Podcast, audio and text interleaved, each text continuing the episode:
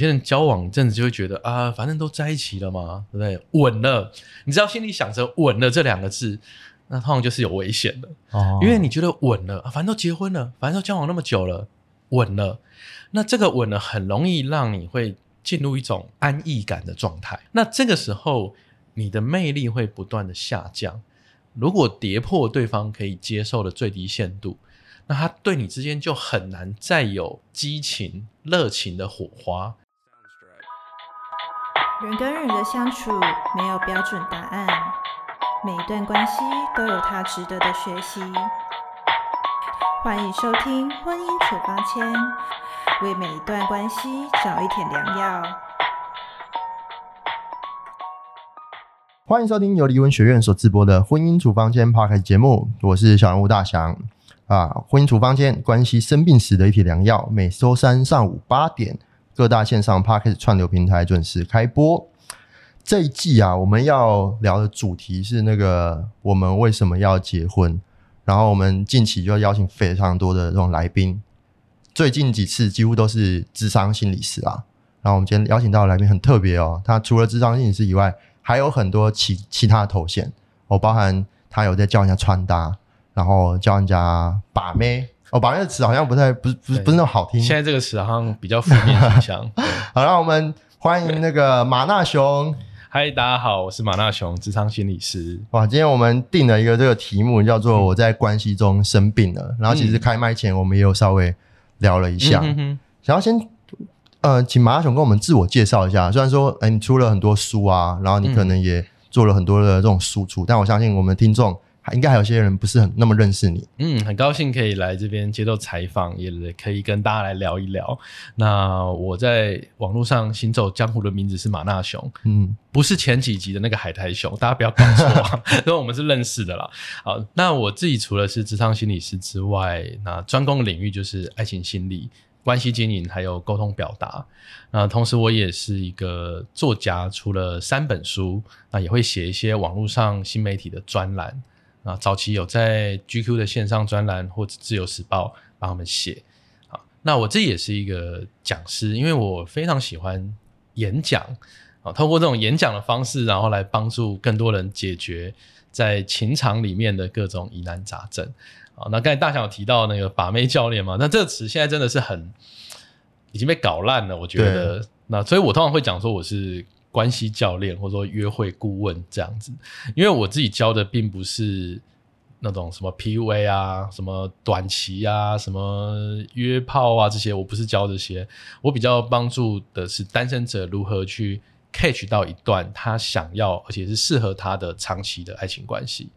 马纳雄其实在跟其他很多我们接触到的諮商心理师有一些不太同的地方，因为大多数的諮商心理师哦，在服务的都是一些关心呃关系里面的问题、嗯哦、例如说你可能呃跟男朋友吵架啦、嗯、这种婚姻諮商、关系諮商、嗯、但是马纳雄好像比较更多的作品或者是这个呃文章是在、嗯、是在呃描述关系前、呃、如何进入关系、嗯嗯嗯嗯、为什么你会就是呃专攻这个领域？因为我刚才说我大学的时候就完全是一个阿宅嘛，不但是阿宅还是工具人、嗯、哦，恋爱经验其实也不多。对，然后以现在的讲法可能叫舔狗，就是就是那种一直跪舔讨好啊，那么当好人一直收好人卡的。那后来我真的是自己醒悟之后觉得哎，再这样下去嗯糖。那也遇到了一些贵人的帮助，慢慢自己去学习去成长。那在那也接触心理学跟心理諮商嘛，后来我自己在呃亲密关系或者说表达沟通上面就是越来越有自己的一套方法。那我就很希望说可以也帮一些单身者去知道怎么样子可以获得他想要的爱情关系。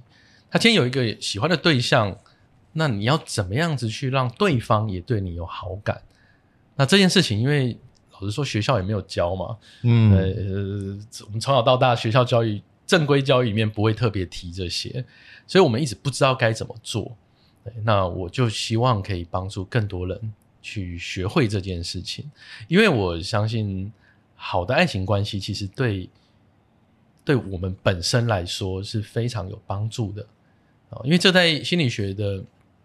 依恋理论里面也有类似的看法、呃、如果一个稳定，然后你可以把它当成一个安全基地，一个安全避风港的对象，你拥有这样的对象的时候，你是会有更多的勇气跟力量去面对生活很多挫折或挑战。对，那我会觉得这个亲密关系其实是一个很棒的东西。那有些人想要，但他不知道该怎么做，并不是说他人不好，或者是说他条件真的很差，只是他还没有抓到那个美感。对，那我就很希望可以协助到他们。你刚刚讲说并不是因为他人不好，感觉很出自肺腑。对啊，因为有些人真的不是说他是一个坏人或者是真的很糟糕的人，只是他不知道要往哪边去努力，他不知道说该怎么样去跟对方互动。对，所以你大学是理工吗？没有没有没有，你是心理？没有，也不是，我大学念的是历史跟、哦、然后去修教育学程。所以总之来说，我大学的时候其实我所处的环境呢，应该是女多于男的，但因为那时候我实在是太宅了啊，嗯，那我完全不知道该怎么样去、呃、吸引别人，怎么样去经营关系。那你怎么从一个就是在这个领域你可能是没有自信，因为你也没经验嘛，你也没有取得一些成就，然后怎么样呃走走走，然后到现在你觉得哦，我我非常有呃自信，说我可以教你。嗯，因为刚开始的时候自己的我后来就很快发现说，因为我大学的时候生活真的太废了，这就是很很颓废，然后很混的，在就是混吃等死这种感觉。那后来自己开始做一些调整，开始去改变自己的不管是外在形象，改变自己的生活的形态，甚至说逼自己一定要去跟别人讲话，去提升自己的互动技巧。那这些东西其实看着自己成长这件事情是会不断累积自信的，然后加上你会发现说，哎、欸，你开始跟别人是比较聊得起来了，你就不管说男生不管是女生，或者你开始交到的朋友变多了，你你能完成的一些任务变多了，那当然也包括说，哎、欸，你有办法跟人家约会，去吸引到对象，然后走入这段关系里面，那这个都会不断提升你自己的自信。嗯哼，可是像我们如果有些什么。同样在开课啦，假设是什么投资老师、嗯、他们就很会这个炫自己的这种投资绩效啊、嗯、说啊怎么样怎么样。那例如说像这种讲把妹教练好了、嗯、那把妹教练也会很多人说他可能有百人斩哦，对啊，哦可能有很多十二星座攻略之类嘛，因为你总是要让别人说我比别人突出，所以我可以教你、嗯、就 以, 以此去取得一种这个信任感嘛。嗯嗯嗯嗯，那你在这方面的成就是什么？哎、欸，我之前有我记得有一个粉丝他也类似这样子传讯息来，对，他的意思就是说他想要呃找我咨询，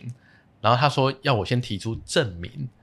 你知道吗？因为他就说啊，不然我这样钱花了啊不好啊怎么办。咨询的部分是把妹的那部分嘛，对对对对、嗯、因为他就是一直牡丹，然后一直快要他好像已经是大魔法师了啦，嗯，快要迈向大贤者，然后他就是说哦他想要请我帮忙，可是他要我提出证明巴拉巴拉巴的。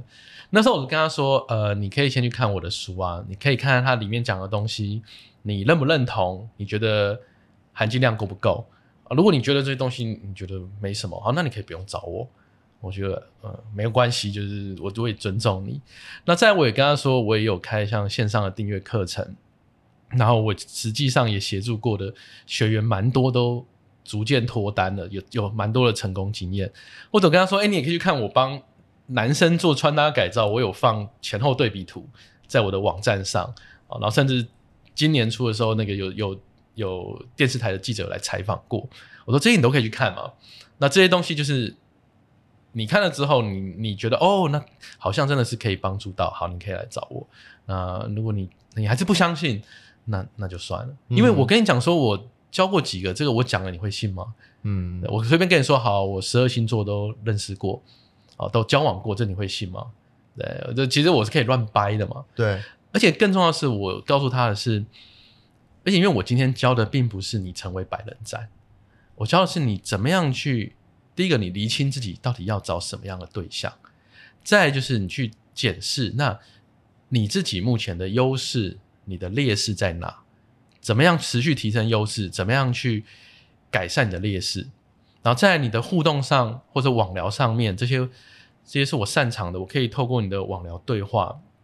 去帮你找盲点，我可以去给你一些建议跟示范，让你知道你到底要怎么跟别人聊。然后甚至说你今天约会出去，然后你不知道怎么推进，你不知道怎么样暧昧，怎么样升温，这些我都可以跟你讨论。嗯嗯，呃，但是我并本来就不是要教你成为百人斩，对，因为我自己也不是这样的人。因为对我来说啦，我觉得人生有很多有趣重要的事，那我并不会想要花一堆时间在一直认识不同的对象，然后说好一直 OK 我今天呃跟谁发生了关系，然后好像我好厉害，我完全不觉得。对，我要的我自己的爱情观就是我希望是有稳定然后长期的爱情关系，一个很适合彼此的对象，然后我可以跟对方不断的去探索我们生活中其他更多有趣好玩的事情，嗯，对，而不是一直要换一直要换一直换。然后因为的确我知道有一些人会透过这种方式好像要证明自己很厉害，自己很有魅力很有价值，嗯，但如果我自己从一个心理师的角度来看，我会觉得这种这种很像你把交往对象，你交往过多少个多少个多少个当成勋章挂在自己的身上，你的自信是外来的，而不是你自己发自内心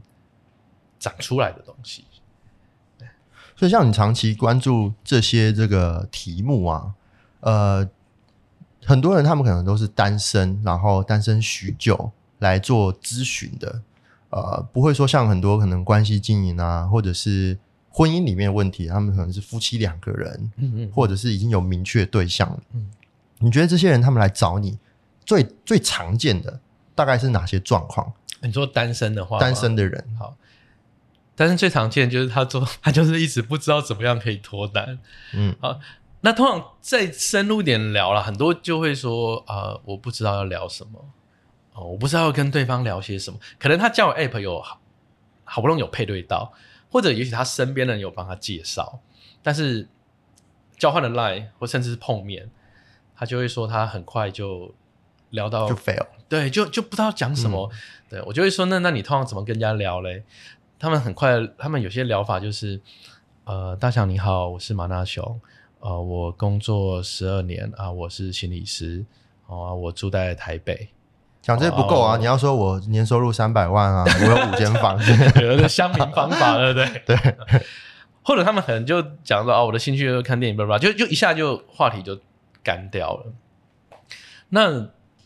如果我是遇到问我说怎么办，不知道聊什么，我通常就会问说，那请问嘞，你放假的时候或下班后你都在干嘛？呃，都在家啊，哦，那在家做什么？嗯，不一定呢，可能打个 game 吧，那睡觉啊，补眠啊，花花手机啊，哦，追个剧。那我就会问说，那请问你会你会出门吗？哦，有啊有啊，朋友约的话会出门啊。那你最近一次跟朋友出去什么时候？哦，好像是半年前，好像是呃几个月前。基本上他们很常会有个共通的特质，就是生活非常的单调无趣，就两点一线。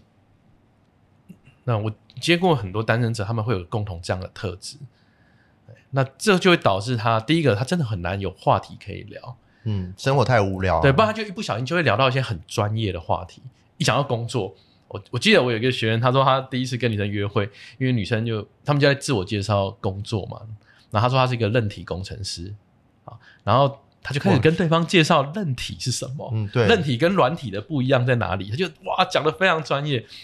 那对方当然就没有什么回应嘛，嗯，对，所以一个大的共同点就是，嗯，生活太单调无趣，往往会是影响第一个没话题，第二个你可能会让别人觉得真的太无趣了。可是这些人如果是这样的状况的话，嗯，到底有什么好咨询的啊？就是你要改变的是你的生活本身，而不是你，嗯啊，但因为很多人他不知道问题出在这哦，对，如果是网络乡民啊，就会说啊，呃，一定是那个钱不够多啊，哦，嗯，什么人家呢，呃，现在人都很现实啊，一定要收三百啊，什么有的没的，嗯，好，但其实不是啊，我觉得主要问题不是出在这。你说，当然收入会不会是现在人们在择偶的时候一个门槛？当然会啊，但它就是门槛，嗯，门槛就是你过对方的一个基本之后，其实就够了。他不会完全只看你的收入，除非你今天遇到就是就是就是只为了钱而来的。嗯哼，对，一定有这样的人，但我自己的经验，我接的 case 这个是相对少数的，而且这些人也不是我们会想找的啦。但大部分的其实收入过门槛之后，他看的就是那你的生活呢，还有你的个性呢，相处起来能不能聊得起来， okay, 这个东西才是关键。但站在一个心理师的角度啦，因为你毕竟是从心理的背景去告诉大家如何开始一段关系嘛，所以你站在一个心理师的角度，我明明跟这个人没有那么多话聊，但是我用技巧，嗯，用一些方式让这个话继续聊下去，嗯，真的有意义吗？欸，所以其实我自己不是很赞成说，嗯，去背一些话术，有没有？对，所以像我自己在教自己的学员或个案的时候，我也不会跟他说哦，你要你要背什么招啊，对不对？然后你要去背一些那种梗啊，背一些什么问题，一些心理测验，然后你约会的时候可以用。不是，我会直接跟他讨论的是他要怎么样去规划自己的生活，就很回到个人身上，就自己身上。对对对对，我我想要协助的这些这些成员是，你是从自己出发去提升你个人，你的生活上面的，也许或者是你怎么样去规划时间，或者是你不知道说你自己的兴趣是什么，那你该怎么去探索出这些东西，而不是说一开始就表面的那些套招，哦，甚至就是背一些什么那些那些那些罐头惯例。我觉得那个是那个就只是一个表象而已啦，还是从还是你得从根本去提升你自己。啊，当然你的互动技巧，你的表达表达技巧，这个也是很重要。但我在教表达技巧的时候，不会是要他背东西，不会是要他去什么啊，就是去讲一些有的没的，而是从他自己的生活经历，从他的生命故事里面，去把它设计成一个可以用来分享的聊天话题。因为大多数人都喜欢，应该说我们我们人跟人之间相处的时候，很在乎那种氛围，那种氛围说白了就是多巴胺。嗯嗯嗯嗯嗯，所以你问十个人，有十个人都喜欢幽默风趣的人。嗯，那我我个人觉得啦，个幽默风趣这件事情好像它更多的是一种先天的特质。嗯嗯嗯。可是往往很多的这种课程，嗯，他们就会把这件事情哦 ，intolerance， 你明明不是一个幽默的人，对对对，就是硬要把硬要把单身者改造成某一种样子。对，那我觉得这也是。这也是蛮怎么样，比较比较我自己比较不喜欢这种方式啦。嗯哼，对，像我前一阵才跟一个学员在讨论的时候，他在我们在讨论他他现在有一个在网络上互动的对象，那我们在讨论是那到底你要怎么约出来，那就讲到这一块。那我会觉得，比如说约的方法很多种，那我就会比较觉得在一个 range 之内，你依照你的个性、你的习惯，你去你去尝试。而不是说好今天你一定要成为某种样子的人，呃、以以异性恋的男生来说，有些有些东西会跟有些网络上的东西会跟你讲说你要成为一个 alpha male， 你要成为一个很 man， 你要成为一个 leader， 你要成为那种就是领袖，这样子女性才会崇拜你，才会想要一直跟你在一起。那我有时候想说，如果所有人都是阿妈没有，所有人都是领袖，那到底底下谁要做事啊？嗯，而且也不是所有人都他的个性都一定要成为这样。第一个是，我不认为所有的女性都只喜欢极端阳刚特质的男性，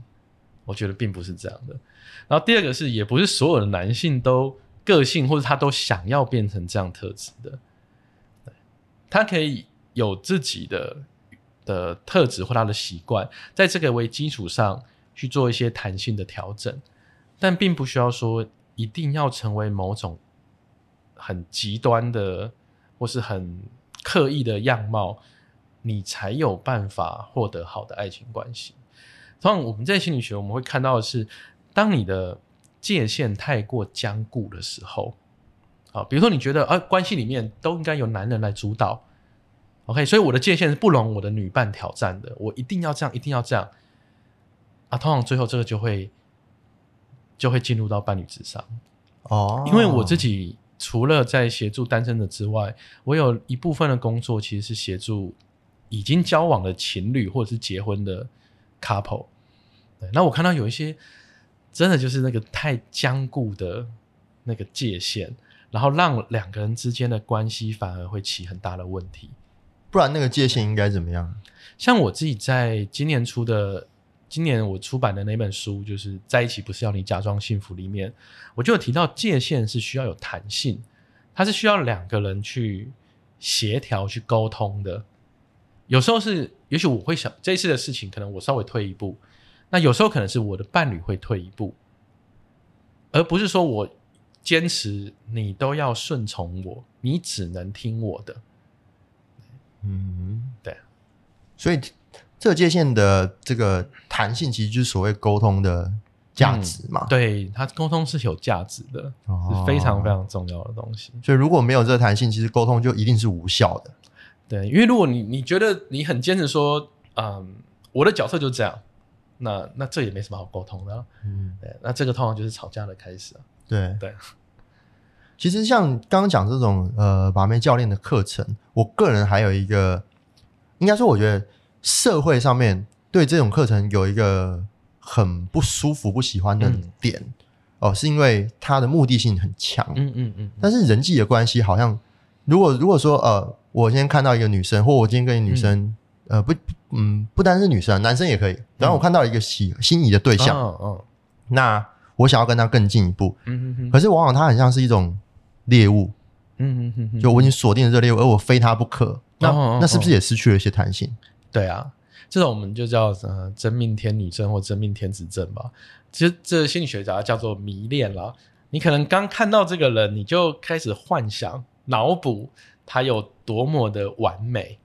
然后你就觉得呃此生非他不可，什么命中注定，那你就会把自己的那个需求感整个大爆发，这个很容易会造成对方的压力，会反而是很不舒服的。嗯哼，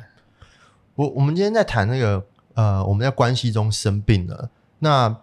我自己其实刚刚我们这个开麦前的聊天，包含到刚刚的聊天，我我一直有一种这个想法，一个念头啦，就是单身久的人啊，他们其实心里面应该也是呃，也是生病了，就单身过久，呃，过度渴求爱情或渴求别人的这个照顾，然后包含在婚姻里面哦、呃，其实很多呃，我们说这个最最最悲惨的关系就是冷漠，嗯，对，你我不想管你了，你不想管我了，嗯嗯嗯，那其实大家就重新从呃从这个原本可能是夫妻或伴侣，又回到了一个人身上，嗯嗯嗯，这个状态如果久了，其实都是会生病的。 嗯， 嗯， 嗯，那我觉得是不是也可以呼应到你刚刚提到的，说其实这些人他们就本质不管你结婚或不结婚啦，嗯，其实你还是要向内自己去探寻自己、嗯、呃，到底你想要过什么样的生活，因为、嗯、呃，像进到夫妻的关系里面，好像很多人生活也变得比较柴米油盐酱醋茶嘛、嗯、无聊嘛、嗯、所以就没有话题聊、嗯、到底怎么解决这问题？哦，这是一个非常危险的状况，甚至不要说结婚了，有些人交往一阵子就会觉得啊，反正都在一起了嘛，对不对？稳了，你知道心里想着稳了这两个字，那通常就是有危险的、哦、因为你觉得稳了、啊、反正都结婚了，反正都交往那么久了，稳了，那这个稳了很容易让你会进入一种安逸感的状态。安逸感就是呃，反正都都大概就这样了吧，大概就这样一辈子了吧，也不会有什么问题。那这安逸感会让你开始开始讲夸张一点，有点耍废啦。就比如说你本来有运动习惯，你现在也懒了、哦、本来呢约会的时候你还会稍微say斗一下、哦、换上好看的衣服，你可能稍微弄点头发，那你后来觉得啊，反正都久了啦，也不用了啦、哦、随, 随便就出门了、哦、或者是你本来生活中你是有有在经营自己一些事情、哦、也, 也许是事业上面，也许是你个人的休闲娱乐，或你有一些其他的专长，那如果你一直太安逸，你就会就会很懒了、啊，尤其现在很可怕。现在你知道，一个手机就可以把整个人消耗到一整天，嗯，或者一个 iPad 都可以。现在有太多线上的东西，有 game 啊，有有串流啊，什么你都可以把你消耗掉一整天。那这个时候你的魅力会不断的下降，这是很危险的。当初他被你他他对你心动，是因为你的魅力值可能超过了他的门槛，触发了他心动。可是当你觉得稳了，当你安逸，当你不断的耍废，你的魅力值可能会不断慢慢的往下掉，然后你还没有发现。如果跌破对方可以接受的最低限度，那他对你之间就很难再有那种激情、热情的火花，甚至也许性的欲望也会不断不断的降低。好，那那就危险啦。那你看，就变成两个很像室友，或者生活就是柴米油盐酱醋茶，或者更糟糕的情况，如果有一个第三者出现，带给他新鲜感，然后让他心动，然后对比之下就觉得啊反观，然后就糟糕了。哦、对，所以呢，我在书里面有提到一个关键，就是你所谓的经营自己，或是自我成长、自我提升，你单身的时候要做，你不是单身，你还是要继续做，就是一辈子的课题。对，这是一辈子的课题，而不是说我今天交往、结婚，好像就就不需要了。对，可是这也很矛盾啊！就是我们在一段关系里面追求的，不就是那个安逸吗？哦，我这边我这边没有提到两个词，一个叫安逸感，一个叫安全感。我认为人类要的其实是安全感。而安全感这个东西指的是我可以信任对方，我可以在这段关系里面得到支持、陪伴，或者是一些鼓励，就真的是像心灵上面的避风港。那我觉得这种安全感是让关系走得长久稳定的关键。一个关系不断双方不断的存入安全感的话，会让他们的冲突不是完全没有，完全没有冲突的 couple 其实可能会面临别的问题，而是他们的冲突可能频率不会太高，起冲突的时候的程度也不会太过强烈，不会进入一个恶性循环。然后当然也会让他们的关系还是可以持续保持着热情、心动以及亲密的感觉。那安逸感就是刚才说的，他就是觉得呃，就开始耍废，没有动机。但危险的就是很多人他把这两个搞混，我我可能也有点混诶、欸，我不太懂那个具体的差别。就是安全啊、呃，简单的说就是安全感不是摆烂啊、嗯，然后安逸感其实就是就是你觉得啊，好像可以什么都不太需要做了啦，反正就舒舒服服的，顺其自然就好。就有点像人们说的那种公务员心态，我就躺平，哦，就是在关系躺平了这样。像我们讲这种什么铁饭碗，铁饭碗我也很不喜欢，就是。嗯，就算是个铁饭碗，因为、嗯、你没有这个这个被之前的这个风险，嗯，你还是必须好好工作啊。对啊，对啊，对啊，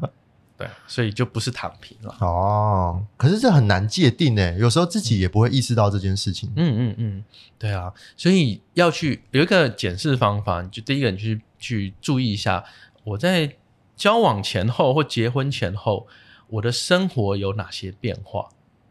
哎。比如你忽然发现，哎、欸，对啊，我以前都每个月都还会去爬山一次，我怎么已经一一两年没有去爬了？或者，哎、欸，我之前都每一个礼拜还会找些朋友聚一聚，哎、欸，我好像很久都没有跟那些朋友碰面。或者你可能发现说，哎、欸，呃，什么手机要提醒，哎、欸，我记得不知道手机还是还是平板，有些会提醒说你这周还是这个月你用那个手机平板的时数比之前多了多少？哦、你发现，哎、欸，怎么一直不断不断的增加？哦，这些你都。都可以去检视一下你到底前后生活差异会不会过大。对、嗯嗯、你可以发现自己到底是不小心开始安逸了呢，还是怎么样。因为、啊、还有一个差别是安全感是两个人共同去营造出来的，可是安逸感通常是我们自己自己躺平就会有的。可是也有一些也有一些状况，就是呃我该怎么解释啊，我我想想看我要怎么描述这件事情哦。就刚我们讲到存入安全感这件事情，它具体应该要怎么做？嗯，因为从依恋来看呢，是我们在亲密关系里面会有三种的基本的依恋需求。嗯，第一个叫做可及性，可及性就是我们会期待可以靠近自己的伴侣。那这个靠近不是只有身体上的靠近，而包括心理层面的靠近。比如说呃，我会想要知道说我的伴侣他在想些什么，他过得怎么样。好，举个例来说呢，如果你你就是就是那个听众朋友，对，如果你今天的伴侣回家，你看他觉得他脸色好像很不好看，你可能问一下说，哎呀 baby 你今天还好吗？你怎么看起来好像很累？没有啊，没有怎样啊。欸，可是你看起来真的不太对劲，要不然我弄点吃的给你。就跟你说没怎样，你干嘛问那么多？你不要吵我了，我要回房间了。好，这个时候呢，我们就会觉得就觉得怪怪的，因为你会明显感觉到他把你挡在外面，嗯哼，你没办法靠近。好，这时候你可及性的这个需求就没有被满足。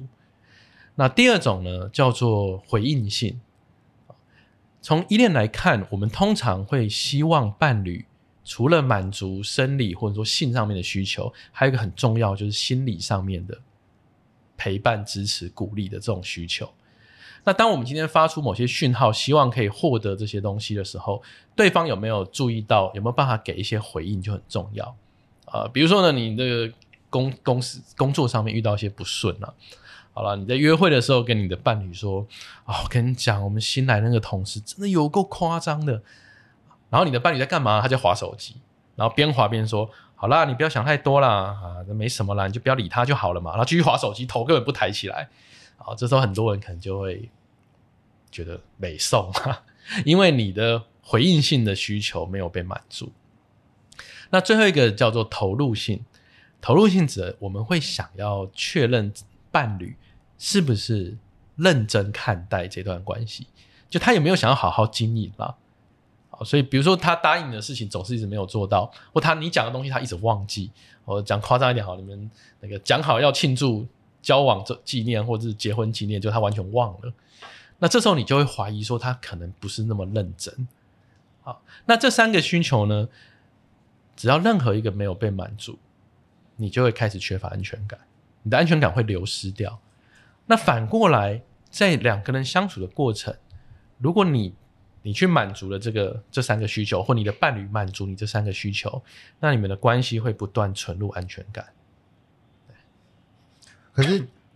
这是不是也是因为有一些呃有些人可能就是很熟悉这种，你刚刚讲的是依恋，嗯，呃依恋理论吗？对对对，哦，会有人翻成是依附理论，哦，是一样的东西。OK OK， 是不是很多人因为读懂了这些东西，很熟悉了之后，他反而拿着这件事情来控制别人？例如说这个关系里面好像会刻意的去营造一些危险的感觉，对，我就是因为太稳定了嘛，太安逸了，嗯，你就开始耍废了，所以他们就开始创造一些，例如说，哎，我今天跟朋友出门可能就故意打扮得更漂亮或等等，它也是变成了一种手段。嗯，是不是也有人这样？听起来这个手段比较不是用依恋理论去做的，对，因为他他其实有点反依恋的那种看法，啊，对。不过你我刚才讲到是这个东西，如果你把它往好的方向去用的话，呃，因为听起来那个有点是刻意要让对方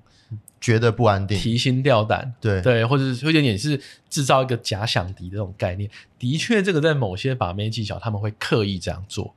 那我个人是会认为说，你今天在关系经营里面，你想要让对方不要总是觉得稳了，那你该做的就是去提升你个人的魅力。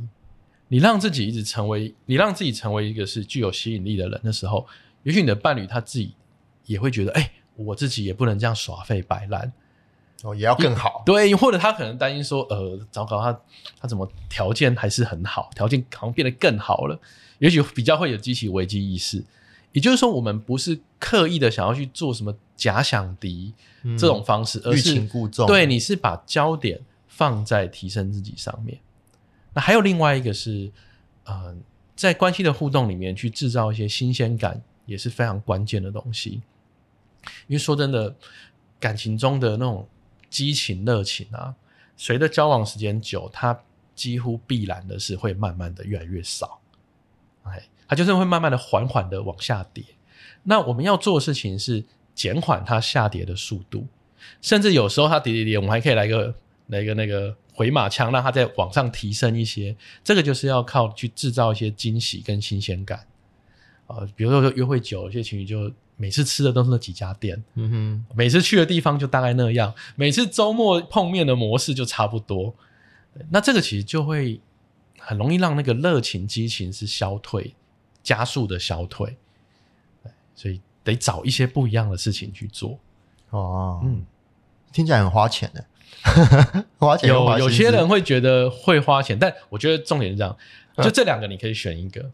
不想要花那么多钱，那你就得花多一点的心思去规划。嗯哼，对，因为老实说，约会一定要花到很多钱吗？我不认为。有时候我自己跟我老婆的约会，我们也会选一些不用花太多钱的，啊，比如最近新北耶诞城嘛，对，嗯，虽然那边吃的是不便宜啦，但但那个怎么样也不会说你去吃个那种什么什么五星级的 buffet 那么贵啊，但它但你可以享受那种呃圣诞那种很欢乐、很温馨的气氛，这也是一个对。所以那当然有些人觉得呃没那么多时间想，没那么多时间去规划，好吧，那你可能就真的会需要砸一点钱。但我会提醒大家是呃不要觉得钱可以解决所有问题。嗯，我是不是没有提到一个叫送礼物，因为我自己算是蛮会送礼物的人，我有很多送礼物的梗。哦，我们刚开麦前感受到了。对，我就我就是送什么圣诞交换礼物啊，送朋友礼物，送送伴侣礼物，我是超会送。嗯，我书里面有提到一个关键哦，美国那边有一个学者，他的研究发现很多送礼物的人会会以为选贵的就对了，送贵的对方一定超开心超感动，可是他又去访问，他就去调查那些收礼物的人，就出现落差。因为收礼物的人通常他们会觉得不是不会觉得贵就代表很棒，他们会比较看重的是这个礼物的意义，对方有没有花点心思，到底他干嘛要送我这个，只是因为贵，还是说他看到了我的某个需要，或者他有去思考说啊这东西很适合我，后面这个效果会比较好。嗯，对，所以也不要迷信说反正我就砸钱砸钱砸钱，而且你一直砸钱就很容易变成工具人。嗯，我们刚刚前面都谈的比较正面，哦，就是就是如何去经营这些关系啊，然后如何让这个你说这个感情它不管怎么样还是会慢慢的下降，只是我们要，嗯呃、慢慢的降温，只是我们要让它延迟嘛。对，或是偶尔还在升了一下然后再缓降，再升一下再缓降。对，那那什么样的情况下他就真的是淡了，就没救了，就真的真的没救，就哎，欸啊，可能真的没那么适合，嗯，也是有这种状况吧。会，呃，第一个是我刚才讲到说，你个人的魅力实在是跌破跌得太惨了。那如果两个人魅力都超有魅力嘞，就是如果不是这个原因，第二个原因就是我自己在接伴侣的谘商晤谈的时候，其实大部分的伴侣之间的吵架会遵循一种模式。就是一追一逃的吵架方式，会让伴侣吵架的原因太多了啦。就大家应该也听过很多那种神奇的吵架理由嘛。我像我前一阵听到是什么，呃，洗澡的时候一方说你你脏衣服不要放在马桶盖上，另外一边觉得啊，反正我等一下洗完我就拿去拿去洗衣机了，嗯，那这样也可以吵。嗯，好，但是通常不管说吵的原因是什么，但通常吵起来的模式会变成一边的角色。像是抓人鬼，另外一边是躲藏者，就是你像我们小时候玩捉迷藏，那抓人鬼的那一边呢，他通常就是情绪会比较急躁，而且通常他会开第一枪，他只要觉得有任何风吹草动，或者有任何他看不太顺眼的事，他就会开始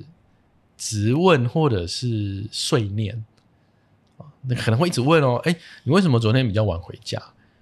真的吗？欸，你你到底跟谁出去？你同事，欸，你不要骗我呢，我我没有生气啦，我只是想知道你跟谁出门啦，你老实讲就好啊。哦，同这这是同事吗？啊，反正他就是鬼打墙，就一直问一直问。嗯，有时候比较急的时候，就会让你觉得这个人很气噗噗，很凶，很很鲁啦，嗯，或者你会觉得他好像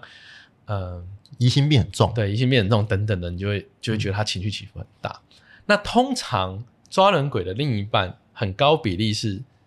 躲藏者。那躲藏者在在起冲突，他在被质疑、被质问中，他通常会怎么回应呢？呃，有些就会是话很少，就不太想讲，嗯，或者他表情看起来会非常的冷静跟淡定，习惯了，对，然后一直叫对方冷静，你可不可以先冷静下来？甚至开始讲道理哦。我上次看嗯心理师的书，他觉得夫妻之间应该要好好沟通。我觉得你现在的态度对我们的沟通没有太大的帮助。我觉得你能不能先冷静，我们再来谈哦，他就会开始讲的头头是道，这样很讨厌，然后很理性但他他就会有这样的习惯，甚至他们有时候吵到最后受不了会怎么说，好，这件事情是我的错，可不可以，就算我错，算我对不起你，好不好，我下次不会再这样了。呃、大家觉得他心里有真的认为自己错吗？嗯，对，他他就是希望对方可以赶快不要再不要再讲话了。嗯，可是你看哦，当一边一直抓对方，另外一边想要赶快跑，这会出现什么问题呢？这边抓的越急，那边就会跑得越快，这边跑得越快，另外一边就会追得越急，就会进入一个恶性循环。嗯哼，越追越抓越逃，越逃越追，然后两个人的感情跟安全感会不断不断的消磨。然后这一次假设就这样子最后不了了之，但之后又会因为其他的事情或类似的事情再次进入这个恶性循环。然后宏观角度来看，这个时间一拉长，他们基本上感情跟安全感基本上已经磨掉了，有可能两个人到最后都已经放弃了，已经不想再管了。所以我们在跟他们晤谈的时候，会去协助他们去看见抓人鬼他内心深处的感受到底是什么，以及躲藏者内心深处的感受。如果只看表面，你就会觉得对方是故意来跟你吵的，你就会很美颂，然后你你就会更想要抓他，或更想要逃跑。嗯，所以必须是看到他们背后他们到底在意什么，他们到底到底在为什么要抓，为什么要逃。看到这些东西之后，你自己的抓跟逃的行为才有机会减缓，来打破这个恶性循环。嗯，所以你们其实在晤谈的这个过程中，就是要去判断这些角色。嗯嗯嗯，他们很明显啦，因为抓人鬼跟躲藏者，那他们只要在一, 一个小事情吵起来，大家就很可以看出来了。 OK， 哇，所以呃，马大雄做諮商是很久了吗？嗯，十三年。在做諮商是之前，你从历史系可以稍微跟我描述一下后来是怎么发展的？那时候我有去修那个教育学程，但后来考量到呃，第一个你要那个时候要进学校当老师不是很容易的，然后又加上了那个时候因为我不就是那阿宅时期，那时候才被收太多好人卡，已经收到真的觉得啊你母汤啊，真的要变大魔法师，真的一直表白然后一直收。那时候就是当工具人啊，对不对？就是这边当好人，或是就是这边乱冲啊，干嘛有的没的，就真的就是真的就是菜鸡时期，真的是很蠢啊。那那个时候自己的情绪也会受到一些影响。那去接触了心理諮商之后，我觉得这是一个很有趣的领域。而且我自己有受到很大的帮助，所以我觉得我我就是相信这个这个这个领域嘛，或者这个学学问是的确可以帮助到人的，所以我后来就转去考心理諮商所，然后也考上我自己最想念的，然后就那因为我对爱情就是亲密关系跟人际沟通比较有兴趣，嗯，我就往这边发展，对，然后就也顺利成为心理师。嗯，大多数人都是。就是经过很多挫败，然后越来越没有自信。嗯，你当时是越挫越勇吗？因为你说你拿很多好人卡，与其说越挫越勇，不如说就是认不清现实那种感觉吧。那这个我觉得也是最最辛苦的一点，因为我刚才说我我认为很多单身者他并不是人很坏或干嘛，但是也许他没有被点醒这件事情，他会一直觉得我不断的对。对方付出，对他好，对方应该就会喜欢我，他就会感动，哇，原来都是你默默的守护在我身旁，然后就会跟我在一起。但在现实生活中是不太会，你不要说零啦，几率是很小，甚至你会让对方觉得很有压力，觉得不舒服，而是反效果的。嗯，但很多人就是没有被点醒这件事。所以你最早其实是一个呃接受心理咨商服务的受惠者。对啊，于是你开始想要投入这个工作。嗯嗯嗯哦，我在呃，我现在是那种我们在这个我们在心理师圈叫行动心理师，那其实就是像 freelancer 的概念，就自由接案者。我不是一开始就成为这种 freelancer 的，但我一开始就觉得，我一开始先，我那时候是在有一个正职工作，在一个大学里面当心理师，那我那时候想的是，哎，我喜欢写东西，那也许我可以把一些自己的学习整理起来，啊，或者是在网络上就是回答网友们的一些提问，啊，就是分享一些我的看法。然后写着写着就累积一些东西之后，那就有呃那时候刚好 G Q 他们线上来争那个那个作作家，你就跑去应征。对，我那因为我我那时候很喜欢看 G Q 啊，我现在也很喜欢看，嗯，因为就从那个大学那个邋遢阿宅开始要就是注重外在形象的时候，我就很喜欢看 G Q，嗯，然后那时候就跑去看那种应征嘛，对对，所以就开始对看在那边写，对，然后写的呃效果也还不错，算看的人也算多。对，然后就不断不断写，那写的同时我觉得哎，那也许我还可以透过演讲的方式，啊，把我的东西给分享出去。对，所以我就开始不断的演讲写东西，然后一直累积一直累积这样，就一直输出型的工作。哎，嗯嗯嗯嗯。那你是在什么时候追到你的老婆的？就是说那个我们都要说哎、欸，不是用追的，不是用追的，是用吸引的，吸引的一定要就弄很给白，嗯，这个就请恕我先卖个关子啦，哦，对。但是你你 是, 你是但当然是那个提升之后，如果是我那个大学那个阿宅时期，那个可能是很难的哦，对，因为那个时候就只会在那边当工具人，然后那个其实效果真的是很差。那是走一个爱情长跑的路线吗？还是也没有哎、欸呃，因为我后来通常都不会要拖，都不会拖太久。我只是说，今天我今天认识一个对象，那聊天约出去释放，嗯，然后释放一下好感，然后有些互动。但我发现，如果对方没有特别要接的话，嗯，我觉得哎，没关系啊，尊重你的选择啊。对，因为本来就没有谁非谁不可嘛，尤其我们也不过就是刚认识而已。对，就我觉得没有就我就算，我就不会说要很执着要一直拖下去。那，嗯，我有一些学员会说啊，我真的好喜欢那个人，我已经喜欢他两年三年了，跟他告白了四次五次，但我不想放弃。我想说，哇，你人生到底有有这么多时间可以这样挥霍吗？对，因为有些人会以为这叫专情，那不是不是，专情的前提是对方也喜欢你。然后你专心的喜欢他，就你没有什么当海王海后，你就只有专心跟他两情相悦，这叫专情。可是如果对方不喜欢你呢，然后你一直喜欢他，然后一直不放弃，呃，讲好听叫执着啦，啊，有时候不小心就会变成鲁小了。嗯哼，那这个其实对关系是没有什么帮助，你甚至会让对方觉得很不舒服。然后觉得我都已经拒绝你那么多次，你为什么还要一直扮演一个苦情的男主角或女主角的角色？对，那其实是会给别人很大的压力的。其实追求一个人追求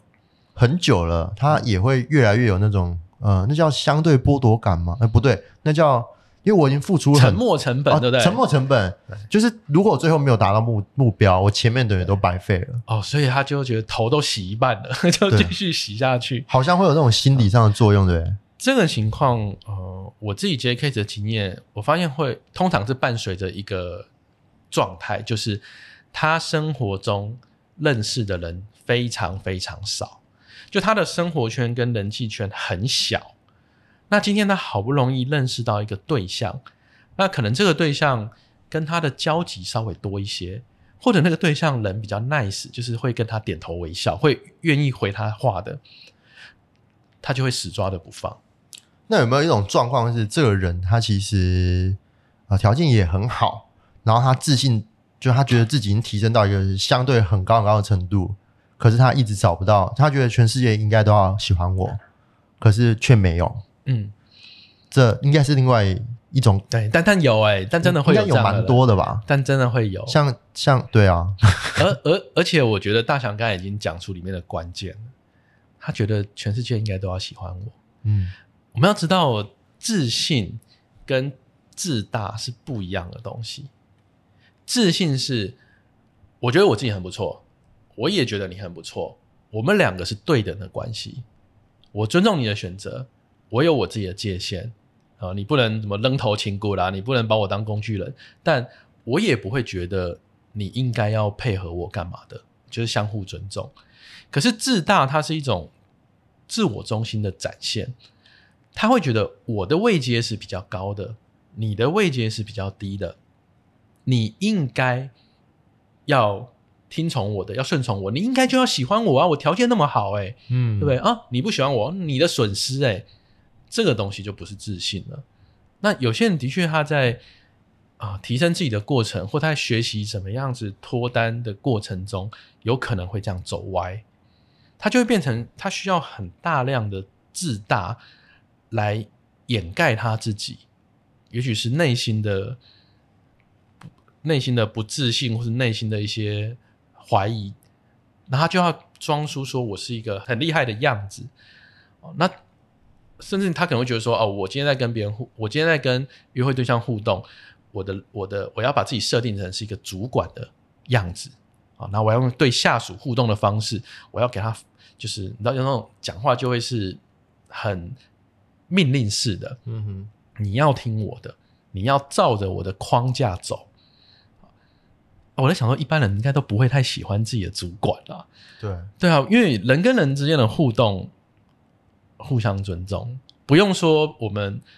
我们当然不要说把自己贬低，好像那边当工具人、嗯、太委屈舔口，对，然后整天在捧对方、嗯、但也不需要说反过来你把自己拉得很高，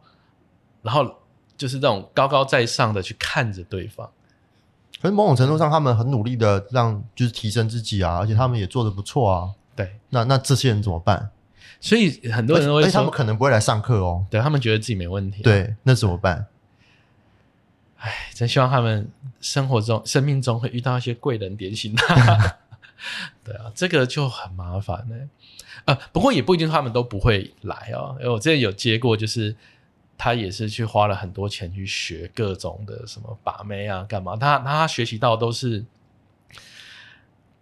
我觉得他被灌了蛮多的那种毒性男子气概的东西啦、哦、男人就应该怎样怎样，女人就应该什么什么，男人是比较优秀的，女人对不对，他就被他就被洗脑很多这样的东西，而且他当时深信不疑，但他后来开始觉得不太对劲，是因为他发现我花那么多钱在学这个啊，也学了好几年，为什么我还是单身？而且情况是比之前更糟糕。嗯哼，刚呃，他可能还没真的去学这么多的时候，他还有办法跟别人约会互动。可是当他变得越极端的时候，他发现根本聊不起来，很快就被已读不回，很快就被封锁。所以他后来觉得好像不太对劲，他就就就就跟我就开始那个误谈这样子。哇，那马大雄从事了这十三年的智商心理师啊，到目前为止你觉得工作的热情还有倦怠、欸、我觉得最大的热情就是嗯，因为我接蛮多会是呃亲密关系的，然后当我看到有些学员或者有些个案他们事后可能跟我说哎、欸，他脱单了，甚至我遇过他跟我说他结婚了，或者是我看到他在我眼前已经变成是一个越来越有自信、哦、甚至他可能 不, 不, 不只是外在形象，包括说他的谈吐、嗯、他把自己自己的生活是经营的更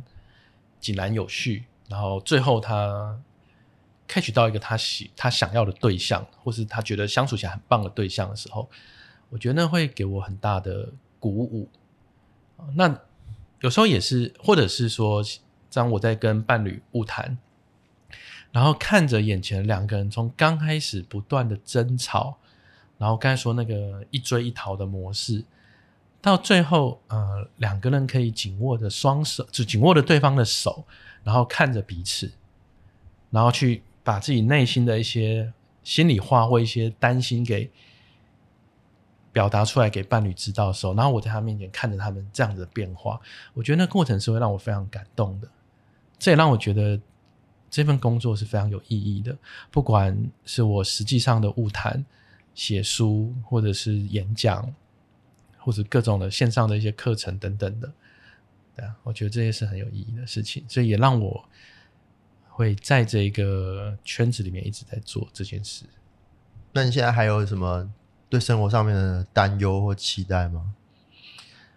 呃，期待吗？就是我现在还在学习一个，就是怎么样在让自己的生活可以更更放松一点嘛，因为然后 freelancer 就是要很多的事情，哦、就是要对你，就算今天没有工作，你要满脑子想的是，哎、欸，那我的粉专要更新什么？呃，个人品牌又要怎么样再再再曝光？然后我下一个计划要做些什么事情？对。然后我的老婆是一个相反的，她是一个很能放松的人。对，她她都会，她刚开始认识我，她就觉得说你你为什么这么忙？因为我之前虽然是有正职工作，但我下班跟放假很多时间都是在做别的事，都是都都是。那时候其实有点在斜杠嘛，闲、嗯、不下来啦。对对对对对、嗯，那他是一个很可以知道怎么放松，对，那他有时候也会提醒我，那我觉得我们就会在这方面会有一些交流，相互的影响。他可能因为我，他也会开始接一些别的别的斜杠的工作。那我因为他，我也开始在学习要怎么样该放松的时候，真的要好好的放松。对，所以我后来也才把正职工作给辞掉，因为我那时候等于是一个人做两份事情嘛，有正职工作，然后所有放假的时间都拿来做，就也是跟工作相关的事情。对，然后后来我就成为呃，叫这样讲有点怪，叫全职的 freelancer 嘛。嗯、对，那我就比较可以去调配我的时间。做这么多事的目的是为了什么？你说工作上吗？对啊，就是为了赚更多钱吗？我觉得也不是、欸，因为我的工作形态。我觉得很有趣，我喜欢演讲，我喜欢写东西，然后我也喜欢去啊职场咨询，就晤谈，去看看到不同的人他们发生不一样的事情，然后我去思考怎么样去协助他们。对，所以这个会让我一直去接触不同的人事物，然后我觉得是很好玩的事。嗯哼，对，那当然有时候一不小心就会接太多的 case 啊。那你今天带来给我们的这个伴手的书啊，嗯、伴手礼吧，伴手礼。也是在这样子斜杠之下的产物。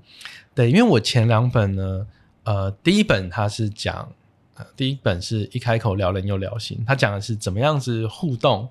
聊天，拉近双方的距离、呃。它是一个泛用型的工具书啦，你可以用在职场沟、职场互动，可以用在一般社交，可以用在可以用在跟喜欢的对象聊天，可以用在跟伴侣。呃、然后第二本就是比较聚焦是在给单身者。啊、第二本是、呃、一出手脱单又脱乳、嗯、好，那我今天有带来，有有有看到给我们公司的同事對，那本就是聚焦在说单身的你哪些管道可以认识潜在对象，你需要去准备哪些的武器或你的优势，你怎么约到人，怎么样安排约会等等。好，那第三本呢，今年出的这本就是就是随着时间推移度过、嗯、因为有些读者他们就真的还真的就真的交往了，甚至结婚了，所以我第三本写就是那交往结婚后嘞、呃，不是什么就从此幸福快乐一辈子的，那就是刚才说那种安逸感太多很危险。你怎么样让对方持续的还是对你感到心动，然后他不会想要随便离开你？嗯，你怎么样让关系中的亲密跟热情、激情都可以一直保持着？呃、甚至说刚才我提到吵架、一追一逃。你如何去看清楚，去同理你的伴侣他到底在想些什么，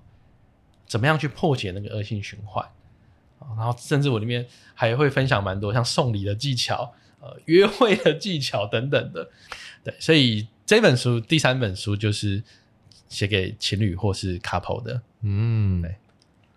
上面有写到这个挥别恋爱焦虑的二十五堂感情成长课。嗯嗯嗯，所以如果有第四本，应该就在讲分手或离婚了。好像可以思考一下。已经开始准备了第四本了，还是还没？呃，你老婆跟你说放松一点。对对对，但是那个出版社的编辑可能会希望我赶快写。哦，好啦，如果各位听众，你们现在是正在，可能你们有一对 couple 啊，或是你们现在是一对呃夫妻。都可以去书店找一下，好不好？或博客来应该都有上架。嗯，那如果是单身的话，可以先看前两本，或是我的线上的订阅课程。对，那因为我们是离婚学院嘛，我们当然希望麻辣熊接下来第四本可以多做一点这个分开，或者好好分手跟离婚的题目，或者是什么样情况真的该走了。对对对，节目最后想要跟麻辣熊聊一下，就是哎，像我们今天是一个离婚学院的婚姻处方签节目、嗯、来邀请你，你怎么去看待当初我们递出的这个邀约？就离婚学院是一个什么样的哦，我觉得很酷哎，尤其那个啦，那个 slogan 很棒啊。嗯，对，就是选择的是幸福，幸福，而不是什么婚姻要不要结婚这件事情。对，对，因为如果结婚之后，然后过得不幸福，或者是相敬如宾变室友，那好像只是绑着彼此吧。嗯，或者如果那个冲突一直没有去解决的话，其实两个人都会很辛苦的。对，所以今天不管说是要要不要结婚，应该要优先考量的是这段关系是不是幸福的，嗯，是不是美好的？因为一段美好的关系，呃，我想我自己也，我自己是非常幸运的，因为我现在跟我自己的老婆，呃，我们的关系我觉得非常的好，啊、呃，就是我很满意啦，我觉得很棒，所以我就深刻认为，好的好的爱情关系或是婚姻关系，真的可以让整个人得到很大的帮助。嗯哼，对。哦，好啊！我其实今天的访谈之后就遇到马大雄，然后我们聊这题目，坦白讲是过去我们这个访谈来宾从来没有谈过的啦。嗯、因为我们其实离婚学院分成了这个婚前、婚内、嗯、婚外跟婚离。嗯，那如果有接下来有机会，我心里面已经有有所主定，所以婚前的部分希望可以邀请马大雄来我们离婚学院开课。嗯，没问题。那今天也非常谢谢马大雄来参加我们节目。嗯，谢谢大翔。呃。每周三上午八点钟，好不好？那我们那个没有上午八点钟，我们的节目就会上架啦。那我们也会录制一些短音，如果喜欢的话，欢迎追踪我们，也可以追踪我们麻辣熊的 I G 账号。呃，用粉专好了，我比较粉丝多一点，好，可以搜寻麻辣熊职场心理师就行了。好，谢谢麻辣熊，谢谢大家，拜拜。